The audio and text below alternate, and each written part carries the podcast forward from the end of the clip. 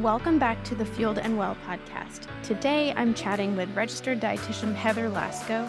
She is the owner of the private practice Confidently Nourished, a place for inclusive and compassionate nutrition care for eating disorder recovery and just weight neutral nutrition services in general.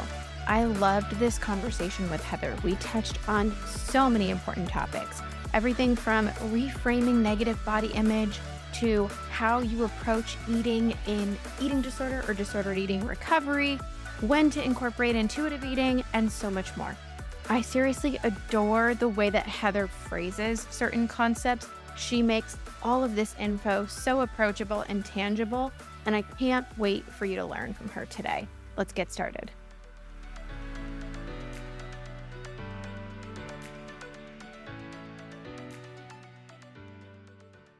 Welcome, Heather. Thank you so much for being on the podcast today. Yeah, thank you for having me. Absolutely. So, we always kind of start with the same thing. I would love for you to just take a minute to tell our listeners how you got into private practice and, you know, maybe your path to becoming a dietitian a little bit. Just give mm-hmm. us an mm-hmm. overview and then we'll dive yeah. in. Awesome. Okay. So, I'm like, where do I start? I know. so, I have been in private practice for about five years, mainly like four of that being myself. And now we have a team of four other dietitians. We specialize in working with eating disorders and disordered eating. I originally started my practice in Atlanta, Georgia. It was in person prior to the pandemic. oh, yeah. then we went for fully virtual. And so now I'm back in my hometown in Pennsylvania. Oh, how cool. So, I mean, I, I feel like I've talked about this with so many different people so mm-hmm. many difficult parts of COVID, but then also these really like beautiful little opportunities to do something differently. So yeah. even to just be able to say, I want to go back to my hometown or it makes sense to go back to my hometown and my job can come mm-hmm. with me. That's so yeah. cool. I know it's so like awesome. And I love spending time with my grandparents. They're like, my grandfather's 90 years old. Yeah. So being able to like come back, have family dinners with them and everything is just like the best. Oh, that's so, so cool. My family all is up in the Northeast still, like oh, Connecticut, Massachusetts, all that. Um, mm-hmm. and it is, it's funny, just like those little pieces that you miss, like the, you know, being able to just drop by for dinner kind of thing. Mm-hmm. Like you can't do that when you're a plane right away, like Atlanta. No. To, yeah. So that's so, so cool. Okay. So y'all specialize in disordered eating and eating disorders. And then you added on a few other dietitians recently, right? Yes. I recently added someone on a couple months ago as our lead dietitian. She takes on more severe cases or more like complicated cases. And she's also helping out then our other dietitians, kind of getting them up to snuff and everything with their cases. That's awesome. I think a lot of people too don't realize how much supervision and like mentorship and all of that goes into our field, but especially when working with mm-hmm. eating disorders, because it can just be so complex. So mm-hmm. like having a team approach and other people to help you figure it out is so important. Yeah, so glad helpful. you have someone. Yeah. Um, what got you into the field of mm-hmm. nutrition in the first place? Yeah, so it was probably my eating disorder. yeah. like many other dietitians that I know or d- their disordered eating that like I had I've never like really thought about nutrition. I graduated high school and all of a sudden I decided for the first time in my life I wanted to intentionally lose weight. And it all went downhill from there. it's but, um, wild. yeah. But I do think of it now as like a blessing because when I'm working with clients, I kind of have that like insight. Like, obviously, everyone's journey is different, but like sometimes I feel like if someone doesn't know or have that experience, it can be hard to relate. Yeah, absolutely. Because eating disorders are so like entrenched and they get mm-hmm. so like granular and take over all these different parts of your life that if you haven't had somewhat of that experience before and then you're mm-hmm. hearing it from a client, I it can just be hard to connect, I'm sure for Yeah, people. definitely. Yeah. And so like it was probably my obsession with food that landed me in nutrition and dietetics. Yeah.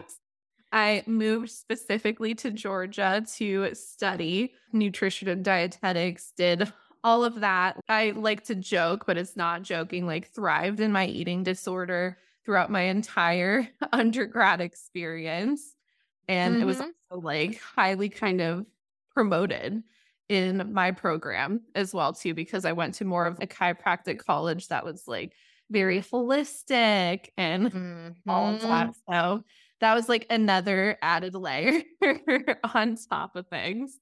That is such an like I haven't heard a lot of people, you know, at a program that's more holistic, but you're mm-hmm. absolutely right. I have taken on interns before who are in programs that are more like holistic wellness driven and mm-hmm. I genuinely keep an eye on them probably more than I should because I'm like I know where my brain was at at this mm-hmm. age. And the reason why I got into this profession was so that I could perfect food.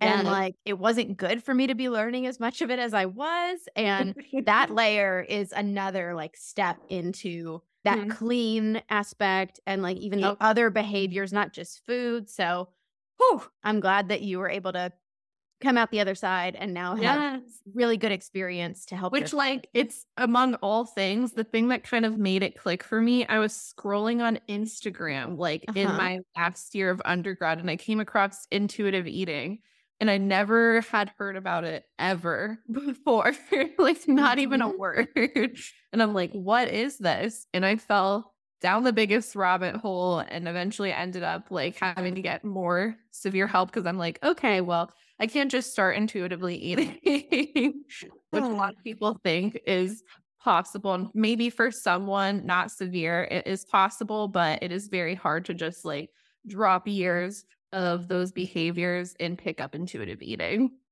Yeah, absolutely. Well, I'm glad that you at least had the like experience and the context to notice, okay, I can't just go right into this approach head first, even if it's really interesting or appealing to me.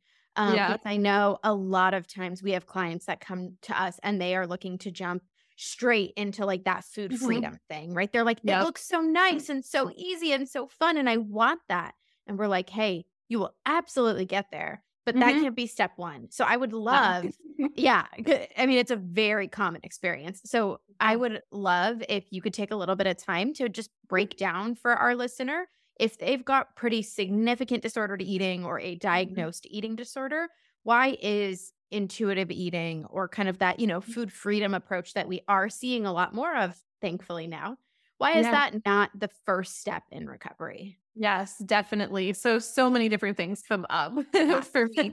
but one of the main ones is that, like, you might not be able to have consistent or actual hunger and fullness cues, right? So since you have been like kind of disconnected to those things for so long, it might be hard to listen to your body. Maybe your body is not telling you to eat, but like we know that you need to eat, right? Right. Um, so typically, when you are coming from a more like disordered background, you might have to start with like more of a structured plan of like timing and thinking of like nutrition adequacy first um, mechanical eating, I know is like a really big thing during this process too, which we can talk about a little more. But that is usually the first step it, before we even get to the fun parts of intuitive eating. yeah, absolutely. I think that first one you have mentioned too, just that hunger and fullness piece, right? If mm-hmm. you've spent so long ignoring your hunger cues or overriding maybe your fullness cues, it's just mm-hmm it's not possible to just say, okay, I'm starting intuitive eating today and I am going to break out the hunger and fullness scale that's in the book mm-hmm. and I'm mm-hmm. going to follow it. Yeah. You just don't have the the muscle for it yet. You know what I mean? Yeah. And it, it can also yeah. be an interesting thing because if you're coming from like a dieting or eating disorder background, some people want to use hunger and fullness as a new set of rules to hold on to, right? Of like, oh, okay, so I can only eat when hungry I must stop at this level of fullness. And that can become yeah. more control around food. Absolutely. And I'm glad you highlighted that because it's so common, right? The mm-hmm. the physical piece of hunger and fullness not quite working for you yet, but then also the mental piece of you might lean on it in the wrong way um, yeah. is really problematic too. How do you help clients? So obviously on the physical side, right, there's, mm-hmm. you know, kind of scheduled eating and things like that, which we'll get to. But what about on that mental side? If you have a client that mm-hmm. comes to you and they really are focused on, I'm supposed to listen to my body, I want to eat when I'm hungry and stop when mm-hmm. I'm full, and they're almost like creating another diet out of this approach. How do you help walk them through that? I like to back up sometimes and I'll be like, okay, like, where is this coming from? And like, why do we feel still the need to control food, right? Or have like these like rigid guidelines? Because if we want food freedom eventually, like, we don't want to come at it at a place of like perfection which a lot of people can be perfectionists in recovery too if they've yeah. been perfectionists in other parts of their life and sometimes i talk about using like their wise mind or recovery mind versus their ed voice so like just starting to have awareness of what does that ed voice sound like if ed is like skip this meal and if you don't skip this meal you're going to gain weight or something like that what logically is maybe something more neutral. Like maybe it's not a good idea to skip this meal. Skipping this meal hasn't done me like good in the past. And what can I do instead? And so trying to, it almost becomes mechanical with the thought process too. Mm-hmm. But they like to say, like in the research and everything, that like we're creating new neural pathways. So as you are practicing these things, the old comfortable behaviors eventually will become these new behaviors that you've been practicing. Yes, I'm so glad you mentioned that new neuropathway piece too, because mm-hmm. I feel like that's a conversation I have with clients so, so often, but it's not something that I always see people like necessarily talking about online, right? Is mm-hmm. this awareness of we have to pave like new pathways mm-hmm. and that doesn't happen overnight, mm-hmm. just like your eating disorder doesn't develop overnight, right? I think a lot of us can identify a moment that was like a tipping point, perhaps. And so we think it came on all at once, but it really didn't. Like we were mm-hmm. building up all of these little rules or these little ways to control our body or food over time. And then maybe there's just kind of like a culminating event that put us like all in you know? Yeah. And so I think sometimes in recovery, people expect the same thing to happen of as soon mm-hmm. as I start these reframes, as soon as I start to use, you know, like this opposite action or this wise voice, like. I'm good, right? This is going to yeah. get easier. And it doesn't initially, right? Yeah, sometimes it can get harder, right? Because doing mm-hmm. something new is scary and uncomfortable and your brain's like wait what like we've been used to doing this for so long now you're going to do this so we mm-hmm. have to do those steps and keep pushing through when it is hard, but also having like support of a treatment team, family, etc. for those tough moments. Yeah, exactly. It takes practice and it takes a lot of people around you who have been through it before and can say this mm-hmm. is normal, this takes time, here's another way to approach it. Like it's not it's not as straightforward as we want it to be, especially if we're coming from that perfectionist type of place, right? yeah. And it also makes me think like to another reason why intuitive eating isn't appropriate right out of the gun because you might not be meeting your needs, right? Mm-hmm. And if you're thinking about food constantly, most likely that means that you are in a state of deprivation.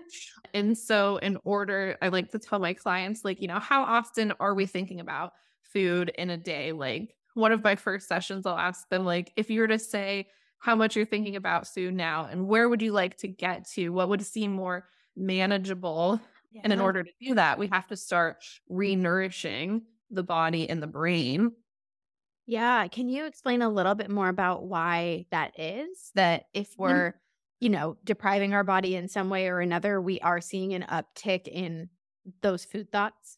Mm-hmm. So it is pretty natural, right? It's like a biological response that, like, if we're not getting enough, then it's almost like we become obsessed around food and think about food even more because the body is like, oh, maybe you'll actually eat that. but it doesn't always work like that, right? And so we're constantly thinking about food. And then we're like, why am I constantly thinking about food? Because I'm not getting enough and my body is signaling that is a signal in itself. Sometimes I tell people, like, when you start thinking about food, that usually means you're getting hungry. Yeah, it can be an early sign of hunger, right? If mm-hmm. you know you notice those food thoughts kind of upticking and then maybe 30 minutes or an hour from then you're like actually noticing your stomach growling, it's like, "Oh yeah, that probably was related."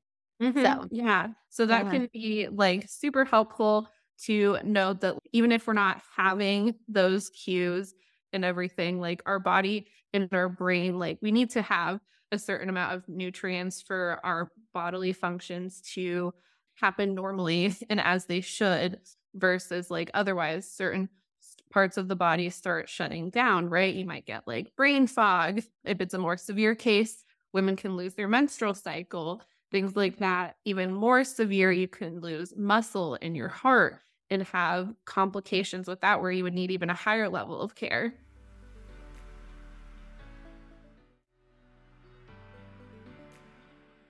So I know I'm kind of like taking us off track a little bit, but mm-hmm. you mentioned mechanical eating early on in one of those yeah. first questions we were discussing. And I want to make sure we actually spend a little time on it just mm-hmm. because it's a term that I don't think everyone's probably heard.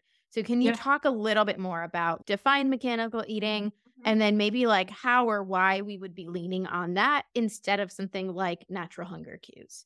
Yeah.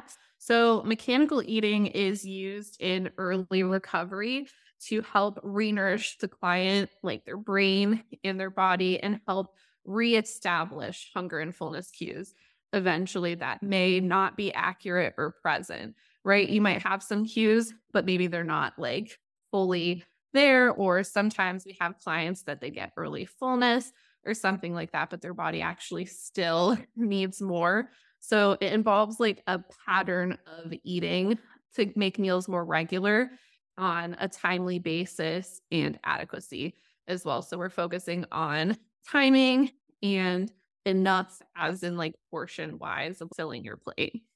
Mm-hmm.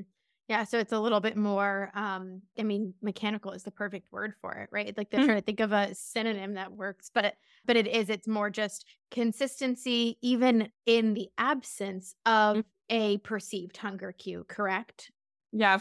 Mm-hmm. So okay. consistency, like even though, and some people like because of medication or mm-hmm. things like that, they might not have accurate hunger cues either. So some people have to lean on mechanical eating during those periods of time or when they're stressed or super anxious, things like that. So it's basically like a way to make sure you're getting what your body needs in the absence of those normal cues. Yeah, I'm glad that you mentioned those other applications for it too, because that's something that a lot of times when I am working with someone who's earlier in their recovery, I explain to them like this isn't just a skill to get you further into your recovery. This is also something you'll probably lean on at some other point. Right. Yeah. I'm three weeks postpartum. Did I forget to eat lunch the first three days I was home from the hospital? Yeah, because I was stressed and I was overstimulated and I had more things on the brain than I ever have had before. And after like the third day, it clicked like, okay, I've got to reset and I've got to be intentional about this. Even if I'm not noticing my body asking for food, in my mm-hmm. logical brain, I know that missing this meal doesn't work. Right. Mm-hmm. Yeah. And it's just, it'll, it'll come up at other times. Listen, definitely can come up when people go on vacation and things like that. Like mm-hmm. just normal everyday things can even just sometimes alter our eating patterns and alter our ability to listen in. Yeah. Yeah. Awesome. Well, I'm glad that you mentioned those other applications too, because it is not just for early recovery, although that is a mm-hmm. time where kind of across the board, that's something we're going to have to do. Mm-hmm. So, okay. I would love to shift away from the food side a little bit because okay. I know that while mechanical eating sounds fantastic and super helpful, and while you know getting people to that intuitive eating place, like eventually is a really cool end goal. I notice this a lot in my work with clients, and I'm sure you do too. That mm-hmm. the body image piece or the fear of weight gain or body change piece mm-hmm. tends mm-hmm. to trip us up in actually implementing these really supportive behaviors. Do you find yeah. that to be true too? Definitely. um, yeah. Even especially working in, so I also worked in higher levels of care at a pediatric hospital for eating disorders. And that was a main big thing is like body changes, fear of body changes, fear of weight gain, being a big barrier to being able to implement the mechanical eating and just eating in general. Yeah, yeah. So I would love to talk a little bit about then how we move through that. And I feel like, at least from what I've seen, there's kind of two different phases. So, one, there's Mm-hmm. the very initial phase of we haven't really even changed food yet because getting over that hurdle of if I start to eat lunch, whereas I've been skipping lunch, I might gain weight. And that's a fear, Mhm. right? So there's that first phase where it's like we haven't even gotten the wheels turning yet because we're so nervous. And then Mhm. there's the second piece where once we do start to nourish our bodies appropriately, if we are suppressing our weight with this disordered eating, right, then we have to navigate body change too. Mhm. So I would love if you could talk through kind of both facets because they're a little different, right? Like Yeah. How do we how do we work through that initial piece of I don't want to change what I'm doing even though I know it's probably going to be supportive for my body because Mhm. I'm afraid my body might change. Yeah. And that can be very hard, right? If you've been doing something, you've been like in your eating disorder, and now we're going to switch things up. The body might have to start changing. That can be really difficult to come to terms with. So I always say, like, one part is to start taking those thoughts in kind of like how we were already before, like having awareness around them, start taking them, and even just having awareness like, what are those ED thoughts? What are the negative body image thoughts that I'm having? How can I start working to make that more neutral? We can also start wearing comfortable, loose clothing. Avoid body checking, which is a big one. Um, yeah. can and can you break that down for us? What is that? Yeah. So body checking is can be anything from every time you walk past a mirror, you're looking in the mirror, judging your body, or you're intentionally going to your mirror and like looking at different body parts, picking them apart, etc. It can also be like constantly pulling on clothes or like pinching body fat, etc. Yeah. Just different ways essentially to keep tabs on your body throughout the day because I think Mhm. a lot of times people will say, "Oh, well, I'm, you know, better about body image because I don't weigh myself anymore," which is a huge Mhm. victory, but then there's also all these other behaviors that might feel a little bit more under the radar because it's Mhm. not something that has been like addressed as often, right? Yeah. When we talk about body image. So, but they're so real. They keep us so so stuck.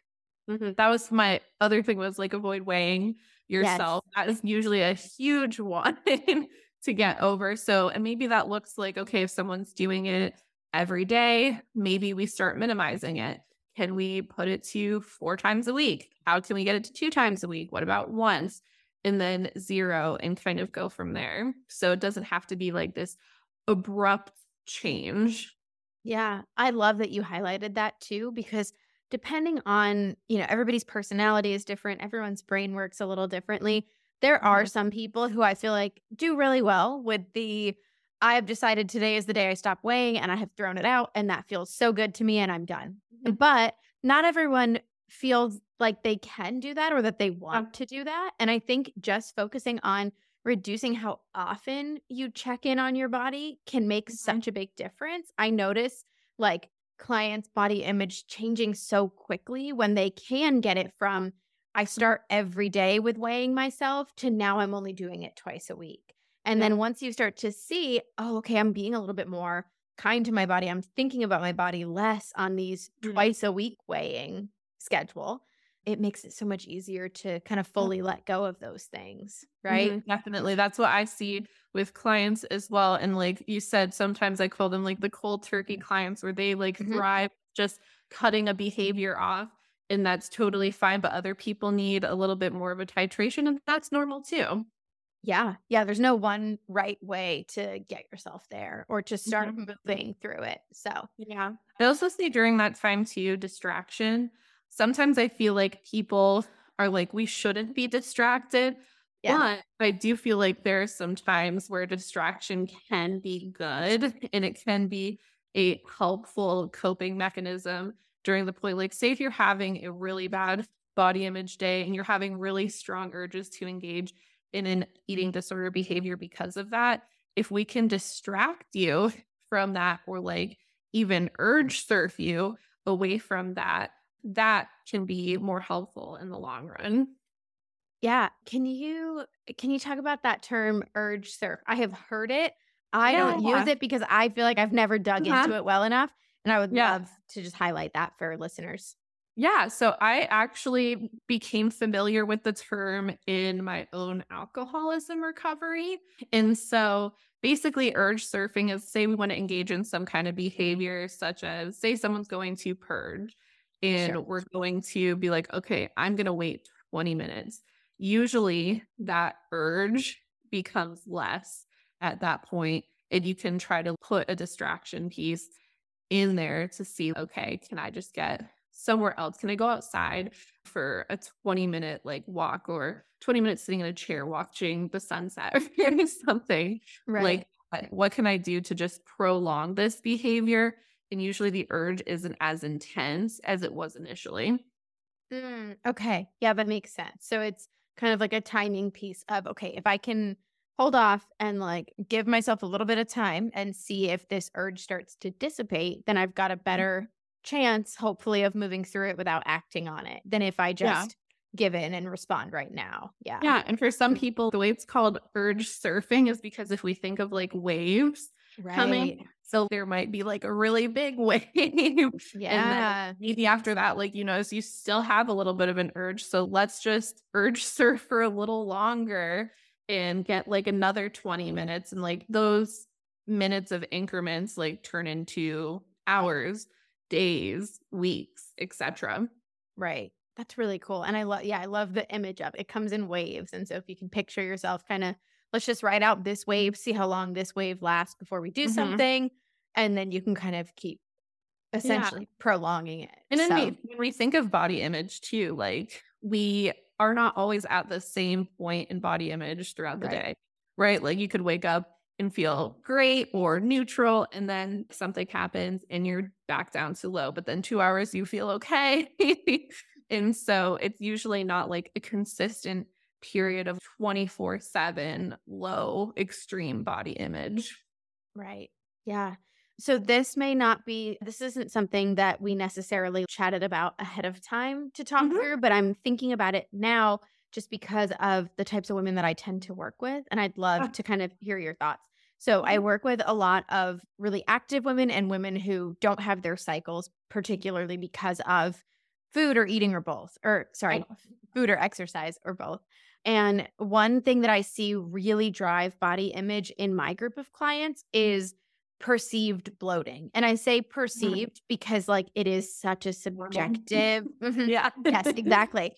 How do you help clients kind of navigate that particular trigger for negative Yes. body image? Yes. So first starting to like accept that like why bloating happens and you know our body is meant to change, right? It never is meant to just look exactly the same 24/7. There's so many different factors like going in and out and hormones and water and all of that that our body is never going to look 100% the same. So kind of like coming to terms with that and then also like I try to talk about bellies, like learning to accept our belly and be kind to our belly in different ways that it can look like. You know, today, if I'm perceived like a little more bloated, like that's fine. I don't have to do anything. I just need to like maybe speak more kindly to myself that day. Or maybe I need to wear more comfortable clothing if tighter clothing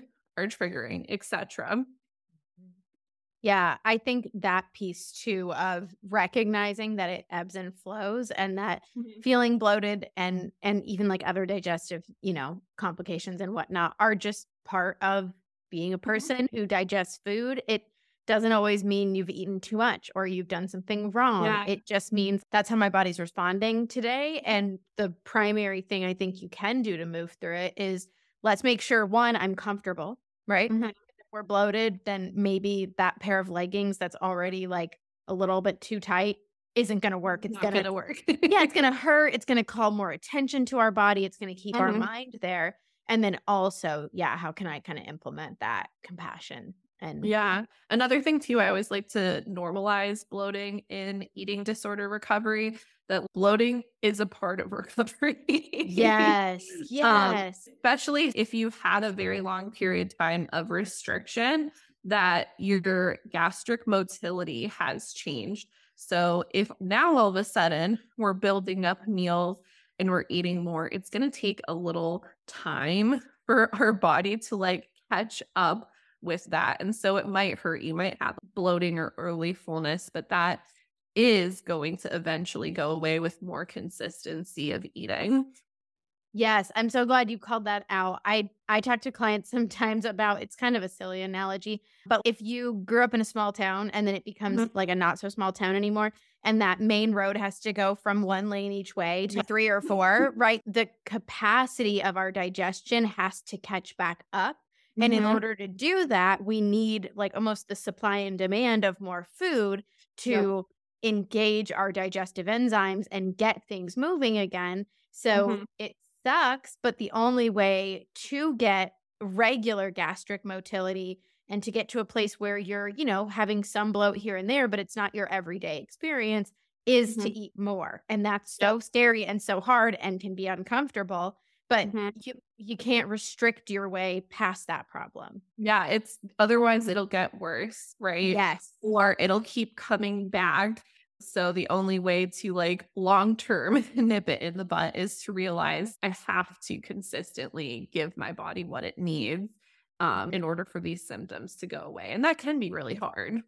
Yeah, because it's, I mean, it's physically so uncomfortable and mentally, I feel like it's such a block for people. And there's no, oh, just take a probiotic and that'll fix it. Like we, Yeah. we, we can support our body with some of those types of things, but like in Mhm. the end of, you have to just eat more to get through it, which is so Yeah. hard. Yeah. It's then, you know, you don't have to deal with that unless like you have some other kind of gastrointestinal issues going on, obviously. But you'll be able to see what was my eating disorder, GI issues related to, and what is just like my body when it's Mhm. normally fed and nourished. What are those issues? You'll be able to tell the difference. Yeah, I find a lot of times people who have had pretty like prolonged eating disorders really want to address that GI stuff and they want to go see, you know, like a gastroenterologist and like, hey, that's lovely, but also there's so much that your eating disorder is going to mask initially. And as you get Mhm. further into recovery, we can, it almost like it helps us separate out, right? What was just because of restriction and what now is, like you said, kind of what your body physiologically does on its own that we need to Mhm. address. But if Yeah. you if you try to start with that stuff too early, you're just chasing your tail because it's too like murky. Yeah. And sometimes with that, like when we're having that gastrointestinal like pain after a meal and like that perceived bloating and everything, we recommend like laying down, like giving yourself a little bit of gentle time, like watching a TV show or something that you really mm-hmm. like, putting a warm compress or something just to make yourself a little more comfortable. Yeah, exactly. Just kind of supporting yourself in that moment so that you can get through it and not kind mm-hmm. of act on it in the sense of, you know, I need to purge or this means I ate too much. I'm not going to eat again tomorrow at mm-hmm. this time. Like instead of jumping to those disordered behaviors that we know won't help long term, what can you do right now to be a little more comfortable and Mhm. also recognize like this isn't going to be your norm forever? Yeah. Definitely. Yeah. Would you be comfortable giving us some examples, maybe of how somebody can reframe negative thoughts either about their body or about, you know, their worthiness to recover? I mean, whatever you kind of see as, you know, trends, but Mhm. I would love for people to just hear a couple examples of how we can reframe some of these disordered or harmful thoughts. Yeah, I know one big one that I always hear is I'm never going to stop gaining weight. Like, Yes. usually an early on one or the fear of the weight gain is never going to stop. And Yes. so the way to like redirect that first, we know that's not possible. right. But like your Yep. body, if you aren't engaging in behaviors anymore and you're nourishing yourself, your body will eventually settle to a range, never just like one exact point. But I also say like redirecting that is to I'm learning to give my body what it needs. And that means it might change. it's normal for bodies to change, especially during this healing process. And that can be like you can have on the left side of a sheet of paper your thought that like is coming up constantly on the right side, like that reframe. I love that. Are there any others that you see a lot? Because that, I mean, you're right. That's probably the number one, mm-hmm. right? Another one I'm thinking of is why am I eating so much more than everybody else? yes. Let's right? talk about that. Yeah. And there's so many reasons, right? You can redirect that of I'm in eating disorder recovery right now. So my needs are different. The people around me, I don't know what else they ate throughout the entire day. So, mm-hmm. like, that might be different as well. Also, knowing like maybe how other people are eating isn't like what they should be eating for them, right? Maybe they're not eating enough, but that doesn't mean that you don't deserve to give your body what it needs. Yes. I've I've had so many conversations with clients where after really reflecting on it, they realize even the people that they live with, they don't know mm. everything that person eats in a day. They might think they do, but if they truly break it down, they're like, well, no, I don't actually sit and eat breakfast with them. And I know that they like, you know, grab a snack between lunch and dinner, but I'm not always there to witness that. And like, mm-hmm. even the people that you're closest to, you yeah. don't see everything they eat. And even if you did, everyone's needs are different. So it's mm-hmm. just, it's a really, really hard thing to always have your eyes drifting to other people's plates. It's never going to give you an accurate sense of guidance of what you should be doing. Yeah. And you don't have any idea what their relationship with food is like either. Yep. And that's another big thing that can be influencing. So I always say, like, you know, eyes on your own plate. Same. focus on what your body specifically needs, especially if sometimes in recovery you do have increased needs in order to say if you're doing weight restoration or something like that. You have different goals at that point as other people that you're around. Yeah, absolutely. I would love to just finish with if somebody is a bit further into recovery, what might be some, you know, like indicators for them that they are ready to move a little bit more into that intuitive eating space? Because yeah. we get so many questions about that. Like, when can I start doing some of this stuff? Mm-hmm. So I'd love and, to hear your thoughts. Yeah, definitely. I think that the hunger fullness piece, like when someone starts noticing cues a little bit that we can start having some like non-judgmental awareness around them and just noticing what's going on. Like we're not even changing anything. yeah, we're mm-hmm. just being like, okay, like how is my body feeling? How's my body responding? Having curiosity. And then maybe we can start working on hunger and fullness. I also think other great segues are looking at the other principles of intuitive eating. I think people only think that hunger and fullness are the only yeah. principles of intuitive eating. And it's like, how can we make sure we're rejecting diet culture? Have you made peace with all foods yet? Right. So, like, if someone had a list of fear foods, have we addressed all of those fear foods and everything? Because if we haven't, then you might not be able to eat quote unquote intuitively. Maybe even practicing some like eventually moving gentle movement into there and everything, some of those things too. Yeah. Yeah. I love that. And I think depending on the person, right, there's different places that you might kind of start to acquaint mm-hmm. yourself with intuitive eating that make more sense than others.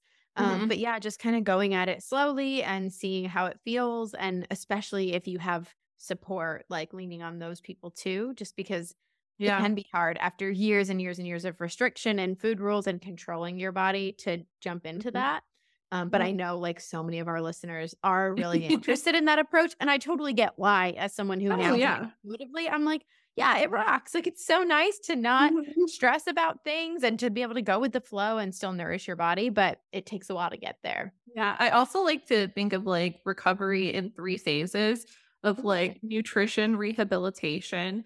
So, mm-hmm. like getting our adequacy and variety and all of those things then, like, the second phase is kind of like the experiential phase where we might start to like dabble into some of the intuitive eating stuff or some of the other principles.